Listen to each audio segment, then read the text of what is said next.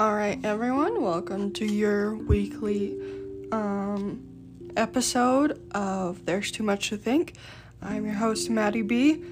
Um, today, if you haven't uh, read the description, um, I'm going to be talking about the Cold Valley murders and disappearances, or what is also known as the Lewis Clark Valley murders and disappearances because there are multiple.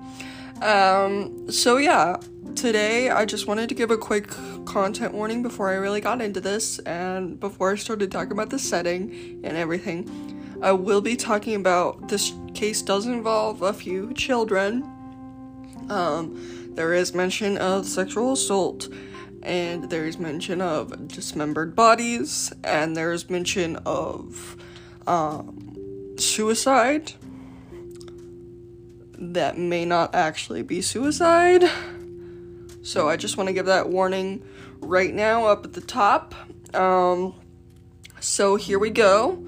Um, the setting. So, according to a podcast done by Who Killed, hosted by Bill Huffman, this story starts in northern Idaho at the bottom of Washington State, in the Lu- and and the bottom of Washington State in the Lewiston Clarkston Valley.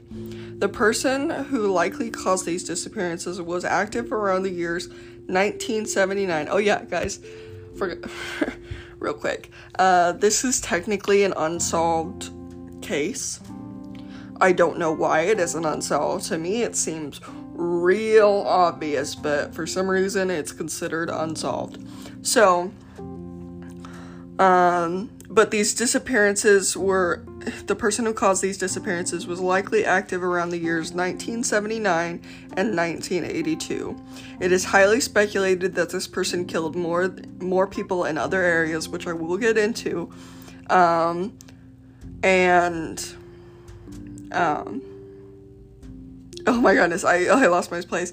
Uh, it is highly speculated that the person who killed uh, who has killed more people in other areas, such as where he grew up in Chicago, which again, I will mention the little girl he, he is speculated to have killed. Um, but as of yet, they only have linked the five locals of the Lewis Clark Valley to um, this this man. Um, his name we, we don't know his name, um, but the younger the victims include young teens as well as an adult man named Stephen Parasol. Um, the names are Christina White, who was 12, Christina Nelson, who was 21, Kristin David, who was 18, Jacqueline Brandy, she was known by Brandy as most of the people in her family, so I will be referring to her as Brandy Miller from now on, and she was 18 at the time and Stephen Parcel, who was 35. Um, Christina White, who was 12 years old uh, when she disappeared, has never been found. One thing that you need to understand is if you're not familiar with the Pacific Northwest, um, while these two um, Lewiston is in Idaho, but Clarkston is in Washington, like it's next to each other. And a lot of the places I'm going to be talking about are in either Lewiston, Idaho, are like 30 minutes outside of Lewiston, Idaho, or at most an hour outside of Lewiston, Idaho. So these cases, a lot of the time, were not connected to each other um, until one of a group of um, murders and disappearances uh, that I will get into later, but a lot of them were not connected at first because of the fact that they were across state lines. But what's good is once they figured out that two of the departments had the same suspect for two different situations, they started communicating. So that's a good thing about this case is like they figured out quickly that something was wrong. So there we go. That's the setting. That's the situation. And uh, let's dive into Christina White and how this 12 year old little girl has never been found.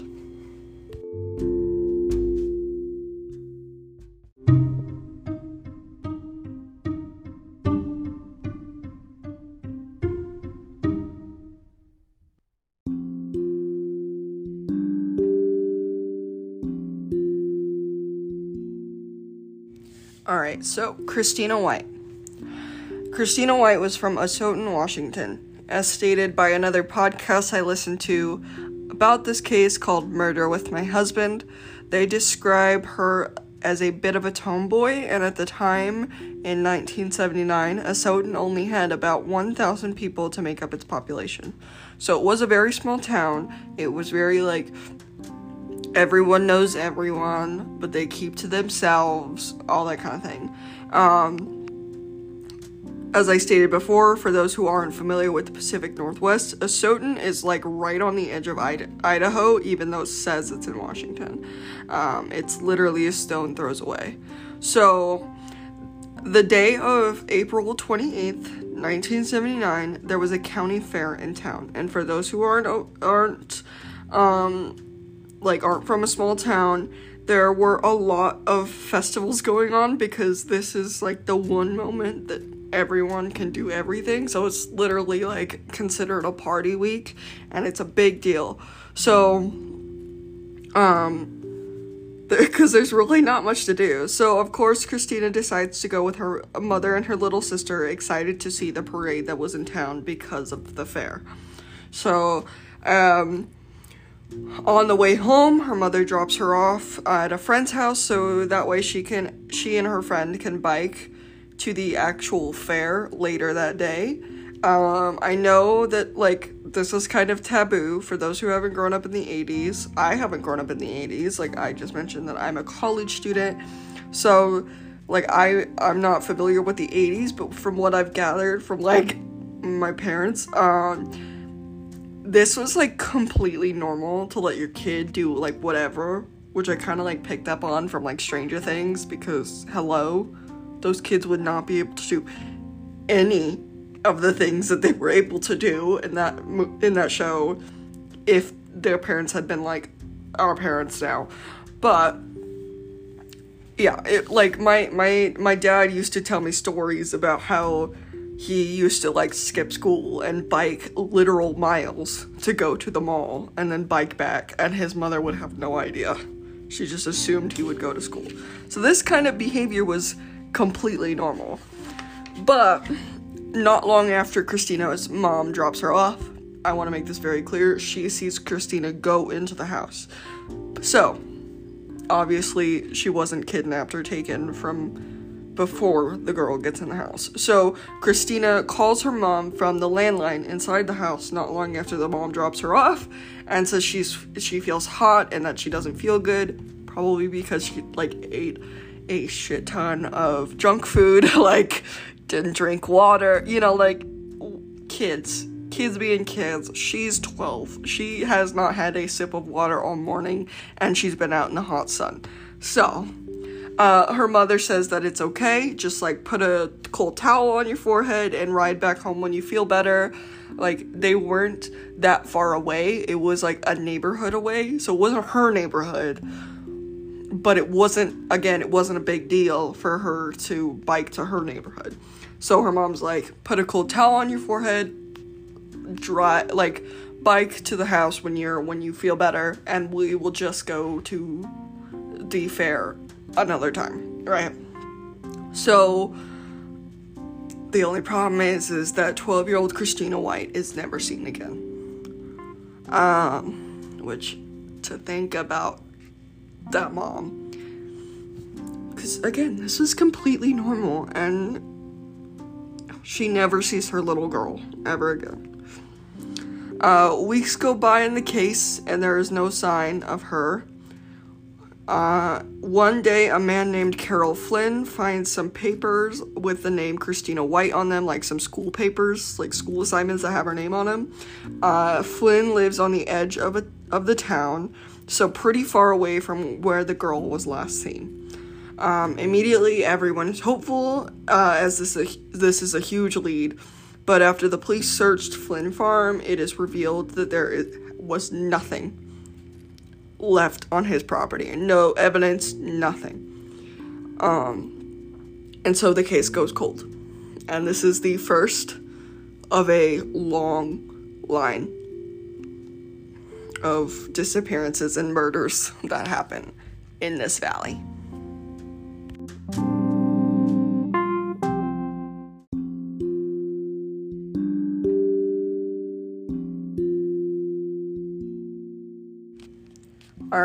So, the murder of Kristin David. I want to say this real quick. I misspoke. She wasn't 18. She was actually 22. Yes, 22. So, um, Kristin David was a college student who attended University of Idaho and usually biked the 32 miles between there and Lewiston, Idaho, where she had lived and where her family lived. Once again, according to the podcast I mentioned earlier, Kristin had planned to go home in time to go to work, but when she didn't show up, her mother started to call around asking her friends if they have heard from Kristin as well as family members. When they hadn't, she calls the police. Um, an article done by The Grunge describes it as, quote, the college senior was en route on Highway 95 on June 26, 1981, when she seemed to vanish into thin air. End quote. As usual with cases like this, like if you're familiar with true crime and you're familiar with past cases, like past times cases, the, the police show up and they're just like, she's a college student, she'll come back, she's a runaway, like this happens. And I'm just like, no, you guys. Because Kristin's mom is like, no, that's not my daughter. Like, I promise you, that's not my daughter. My daughter would tell me. And again, the police do not listen to these parents. Again, police, you don't know how this family is, right? She comes from like a good family. Like there's no signs of like abuse or neglect or like any of these things that would have caused her to run away. If she is biking every night 32 miles to come home, that should be enough to show you, right? That should be enough to be like, nah, because that is like 40 plus minutes of a bike ride, right? That is insane to think, oh, yes, this kid who's biking home every night definitely just wants to run away, right? So that's irritating. But, um, yeah, so the police chalk it up to her being overprotective and overbearing, uh, and that Kristin was definitely gonna come up and show up soon. Uh, how very wrong they were. Um, huge trigger warning here. This this is the part where I mention dismembered body parts. So you know, click off, skip ahead, do whatever you need to do. Because barely a week later, on July 4th, and keep in mind she disappeared June 26th, several body parts were found along the Snake River by a fisherman. For those who don't know, Snake River is a really freaking big lake that just chills in Idaho and a lot of like the Pacific Northwest, right? So, um, yeah, so there are several body parts that were found by the Snake River by a fisherman. The body parts were wrapped in the April edition of the local newspaper and then stuffed into black trash bags.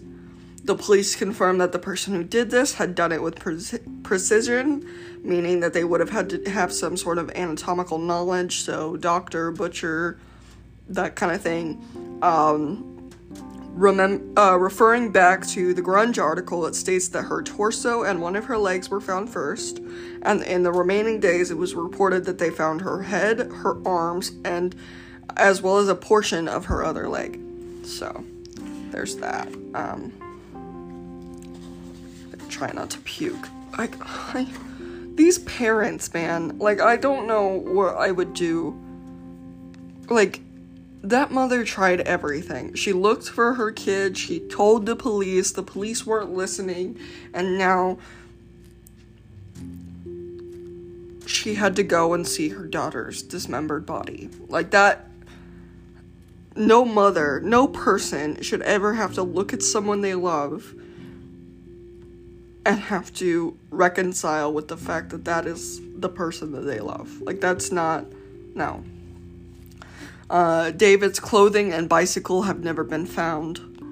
Uh, later, an eyewitness comes forward claiming that he was driving past a brown van with Oregon license plates that he had pulled over in front of a girl on the ground in the fetal position with a bike. Thinking that the man was getting out of the van to help her, the witness continues home and proceeds to call the paramedics, stating what he had seen. So he's basically like, oh, there must have been an accident. He must have like bumped her off the road a little bit. So he's getting out to check on her. And so when he gets home, because again, this is the 80s, there are no phones, there are no like, you have to drive home. So he drove home and called the paramedics and was like, look, there's a girl on 95. Um, she's injured, right? Go help her out. By the time the paramedics get there, though, the girl who the police think this is the moment that, like, this is the last known whereabouts of Kristin, um, the girl and the bike are gone.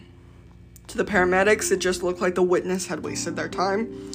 Uh, and despite the fact that she was found in the summer of 81, according to an article done by Spokesman Review, that is, uh, it isn't until 1998 that Kristin is publicly linked to the rest of the disappearances and murders by Lieutenant Al Johnson. Again, this isn't the man who murdered her, it's just who linked her to the rest of the murders.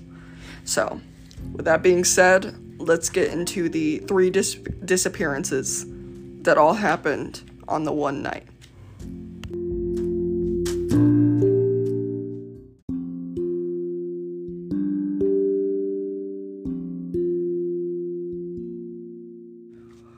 Whoever was behind these disappearances and murders struck again one year later. So look at the timeline.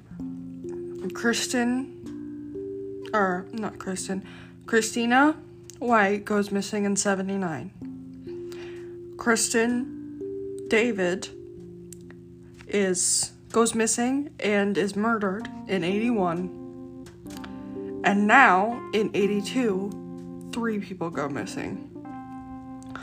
So on September 12th, 1982, three people went missing, and only two were found dead.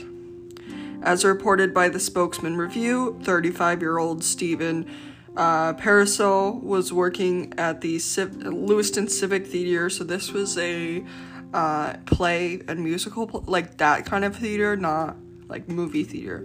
So uh, he was working as a janitor, and on the night that he goes missing, he is actually there around like 12 o'clock because he wants to go practice his clarinet. Um, in the orchestra, uh, and the place where the orchestra is. So he has his girlfriend drop him off, and uh, he is never seen again. Uh, police report that his uncashed check, wallet, and car were still at his apartment.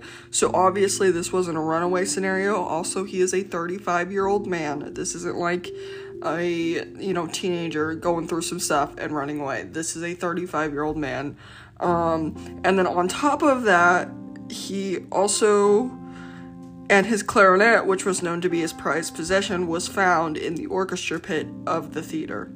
So Paracel disappeared and has never been found, as I state as I said. Uh, police archives state that quote Paracel has never been found and is not considered a suspect, so they they rule him out. Um, that very same night, Christina Nelson, 21, and her stepsister Brandy Miller, 18, uh, had disappeared without a trace. Right. Police searched Nelson's apartment and found a note saying that the two girls were going to go to the grocery store because I think they wanted to like do some laundry or something and they didn't have any laundry detergent, so they had to go to the grocery store. One of the girls also worked at the theater, so police searched the connecting piece as all three people were said to have been in the vicinity of one another right before they disappeared. Um, nothing comes of this lead, however, and the police have that the police have, and the trail goes cold. That is until two years later, on March 19th, 1984, two bodies are found 27 miles away from Lewiston in Kendrick, Idaho. These two bodies were later confirmed to be the two sisters, Brandy and Christina. Obviously, the two years decomp and the fact that they were out in the elements, the girls were in bad shape. They, unlike Kristin David, however, were found completely clothed in one piece and uh, they still had their jewelry on them the night that they uh, disappeared. So, according to the podcast, once again, Murder with My Husband, there were cords that were found around the bodies that the police suspected might have been used on the girls before they were murdered or as a murder weapon themselves. But the rope was so badly decomposed and there really wasn't a way for them to test it, and DNA was not like it is today, folks. Like it it it just isn't. Um, which I will it, I'll just prove it later when I bring up um, someone else. So, yeah, DNA really wasn't this uh, sort of thing to be used, and when it was, it was kind of shoddy. It was kind of like, uh, this might be it, this might not be it, you know. Or at the very least, you had to have a lot of physical evidence to use DNA. So, to recap, five victims that apparently have no relation to each other other than the name, because Christina, Christina, and Kristin sound pretty pretty similar. Um, only three were found, and two are still missing, though the police presume now that they have sadly passed. So, who are the suspects? And why has no one been caught?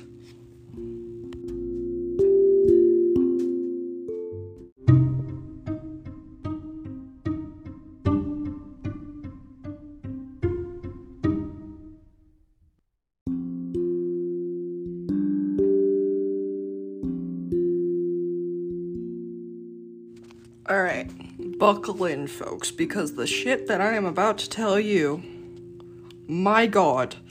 Okay, so first, uh, as reported by the same gr- grunge article I keep bringing up, many big name serial killers who are really all pansies and disgusting pieces of trash and attention horrors, um, uh, Sorry, I really went off there. Uh, but regardless, these two names might seem familiar to you Henry Lee Lucas and Otis Toole. If you know anything about true crime, you've probably heard those names being floated around. This duo was considered to be suspects at first because the two ter- were terrorizing the southeastern states in the 70s and 80s and the true number of victims will likely never be known because the two just loved attention. Like I said, real big attention whores, those two. Uh, and would often falsely confess to crimes they were completely innocent of because they didn't get enough of mommy's attention when they were younger. Um, so the investigators left the interviews uh, of the two serial killers completely empty-handed because they had determined that Lu- that Lucas nor Toole had anything to do with Northern Idaho. So it was time to keep searching. Uh, police find out that there was someone else in the Civic Theater that night that Steve, Brandy, and Christina are connected to, and so they bring in the suspect. Immediately, they get bad vibes from this man. He doesn't look them in the eye, has defensive body language, like so on and so forth. Literally a walking red flag. Um, when they asked him what he was doing in the theater, he claimed that he was hired to work on the theater as a bit of doing like handiwork and so on and so forth, just like odd jobs around the theater. And he was working that night and when everyone disappeared. Uh, he claimed that he was working in the loft attic space when he accidentally fell through the, po- the plaster and onto the theater floor. Obviously, this shocked him, made him a little little jarred, so he made his way to the green room where there was a couch and tried his best to gather his bearings. Uh, from there, he laid his head down and fell asleep. Um, he vaguely remembered the phone ringing, but he quickly fell asleep and didn't answer the phone again. Like he kind of was in and out of consciousness. He claims he didn't know Steve was there, despite the fact that uh, Steve would have had to walk right past the green room, turn the lights on, and so on, and would have been playing his clarinet. Uh, he also claims that he didn't hear anything or wake up to any noises or so, and so on. So, as they dig further into the suspect, however, they find out that the suspects get this, was living in Christina White's friend's house in 1979. You know, the year uh, Christina disappears? Yeah. So, uh, where she became sick, where she reportedly never made it home from, this suspect was supposedly the stepdad of her friend. Right? This is when the police start to connect the disappearances and start to crack down on him as their main suspect because um again another physical copy today uh, you might hear the page pages turning. So, especially after they find out that he may he may have inserted himself into the investigation. I'm sorry, I'm so I'm so rattled by this that my reading skills are awful. So. Uh, especially after they found out that he was he had inserted himself into the investigation by offering to look for Christina when she went missing. Anyone who knows serial killers, a lot of them like to insert themselves into investigations to make everyone else look dumb and to be like, because they're complete and utter sickos. So, this is when the two departments working on the Civic 3, which is what they were known, and Christina's disap- disappearance, because remember, Christina is from Asotin. So her case was assigned to a different department in Washington. So it only took them uh, it only made them realize, like, oh, wait, these might be connected because the same guy in her disappearance, like the same suspect in her disappearance, is also the same suspect in the Civic 3 case. So that's when they start to communicate uh, and come together and start communicating with each other at this point. They thought that, um, again, they thought they weren't connected because not only was it across state lines, but I mean, like, 12 to 35 victim age gap is a huge victim age gap. Also, one of them is a man. That's not, again, like you see any like detective show and you know that that's not a thing. They don't change up their victimology. So it just, it, it was kind of unheard of at this point. So now that they combined their efforts, they find out that there was a house between Christina's friend's house and her mom's house that was owned by the sub- the suspect, but it was vacant. Vacant, meaning he owned it, and no one lived in there. Wasn't rented, wasn't nothing. It was just a house that he owned in the same neighborhood. Make that make sense. It doesn't. That is super. That's super suspicious. So, they think at this point um, that he might have offered to take Christina home because she wasn't feeling great. She was overheated. She probably didn't want to bike home. And because this was her friend's stepdad, when he offered to take her home, she she trusted him. She was like, "Okay." And she is never seen again. The police immediately start talking to friends and family of the suspect, and they report that he's been, uh, and like the families and friends report that he has been exhibiting some odd behavior, like digging around his house at night, uh, like digging out in the yard, out, you know, scaring a woman that he was showing a house to because he was in fact a realtor. Uh, and one woman even reported that when her and her family were camping, a man pulled over to ask for directions. She's walking away from the campsite. Man pulls up, is like, Hey, do you have directions around this place? She's like, No, I really don't, but like my family who are at the campsite do, and I'll just like walk you over there, you know? And he's like, Oh, get in my car and I'll just drive you over. And she immediately is like, Ding, ding, ding, red flag, red flag, red flag. And so she's like, No. And he goes, Never mind, and drives off. Well, later that night, the same family family notices a man hanging around the campsite, clearly trying to stay out of sight, and so clearly scared, they decide to pack up and leave. This dude was clearly a creep. It was the same man that had pulled over and asked her for directions. So later that year, the same family goes to a parade and they notice the man yet again. As they are talking about him, a policeman who was at the parade comes over and is like, he is our main suspect for these murders and like tells them everything, you know. And so that's when they they start telling the police like their story and it was like, "Oh my god." So, clearly spurred on by all of these stories, the police do more digging. That's literally all this is. It's just more and more and more digging. So they find out that not only was he a handyman for the Civic Theater, again, the theater that's the play, right? Uh, but he also acted in one of their shows. He acted in one of their shows.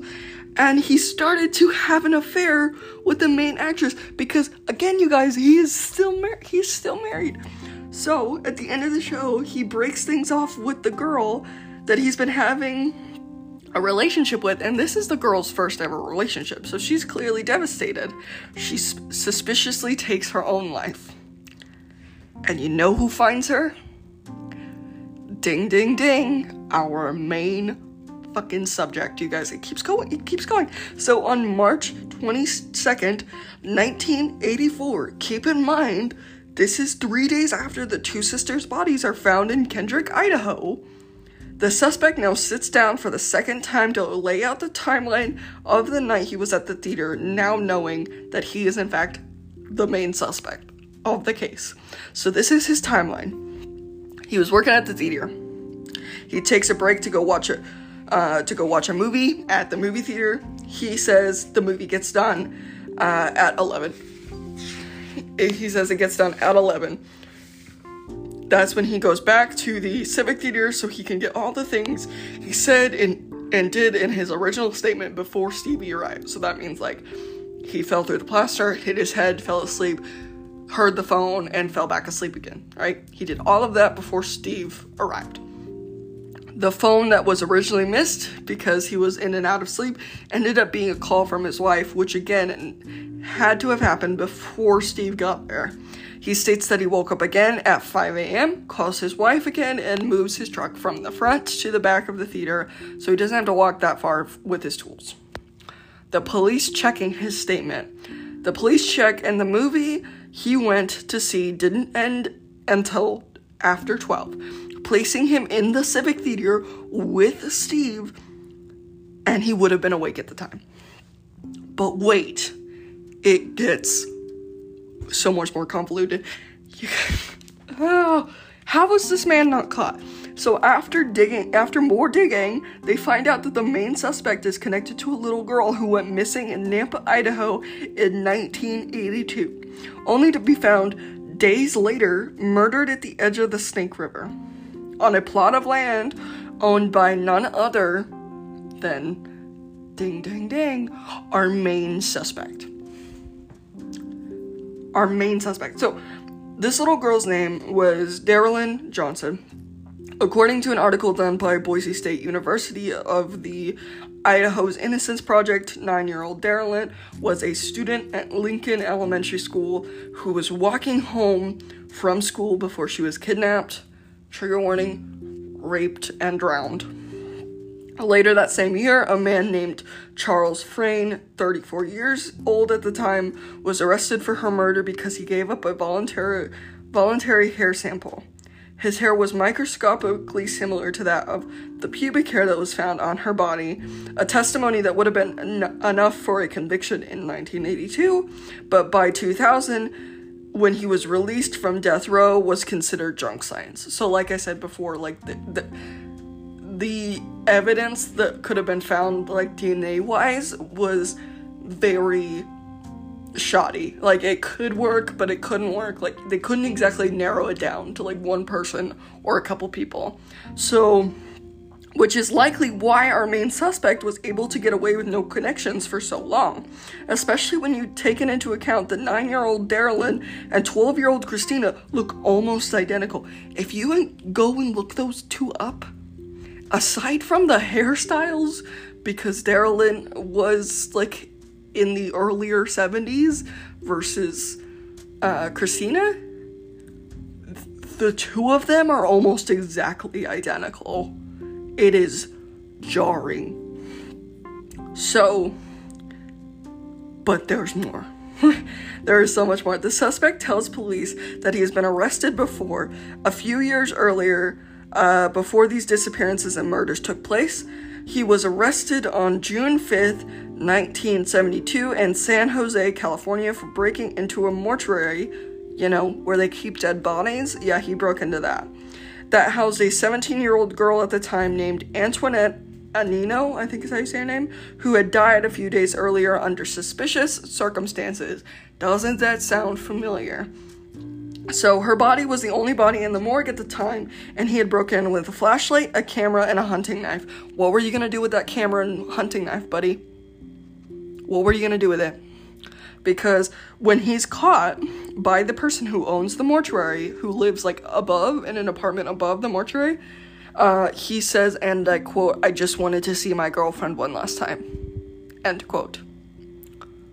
So the story uh, behind Antoinette is that her and her boyfriend had had a fight a couple of days earlier, and when they stepped away from their friend group on the beach to talk about it, her boyfriend gets up saying something along the lines of "Come hang out with us when you've calmed down." Right, just like step away, hang out over here, listen to the waves, like think about it. And um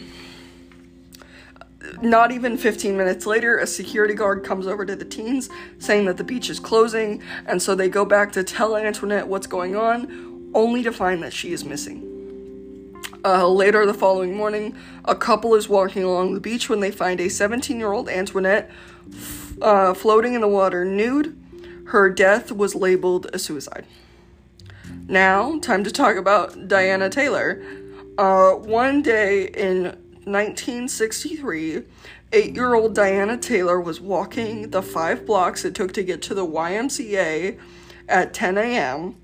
And guess who worked as a youth coach for her swimming lessons? Ding, ding, ding, our main fucking suspect. Diana went missing, and it only took a couple of days to find her. Huge, huge trigger warning here. The eight year old was found murdered in an alleyway. Diane, Diana had been found to be sexually assaulted, a knife wound to the heart, her two front teeth had been knocked out, and had slash marks all over her legs. Um, our main suspect was only 15 at the time, and the police let him go because the police felt like he had uh, it had to be someone much older. Um, so besides Kristin David, uh, the U of I student who's riding on the bike, he is connected to each of the victims in some way. Which even then, the road that she was using would have been next to the Snake River. Like it w- it's not that big of a jump to be like, okay, he went up the hill. Like, so yeah. Uh, it is highly suspected that the two sisters, Brandy and Christina, were walking past the movie theater to the to the to the grocery store um, as the suspect was leaving his movie to go back to the Civic Theater and somehow convinced them to go with him, and he wasn't expecting Steve there, so he had to improvise.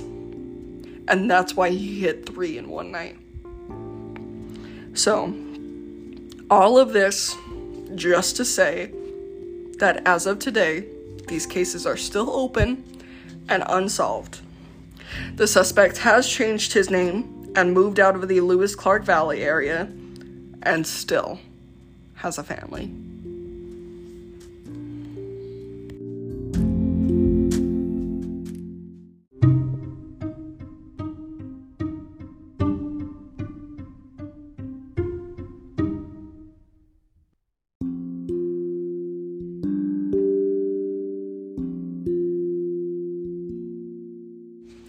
And with that, folks, that is the end of this episode on the Cold Valley murders and disappearances.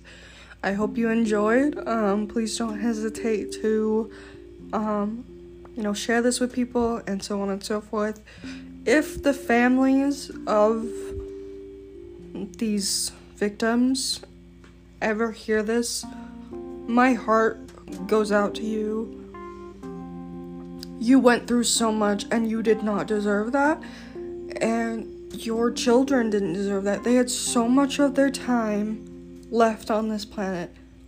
And it got taken away from them by someone who is awful. And I hope that one day soon there is enough DNA outside of quote unquote circumstantial evidence that will put the man who did this behind bars. I hope beyond hope. So, yeah, anyway, I'll see you all next week. Maddie B, signing off.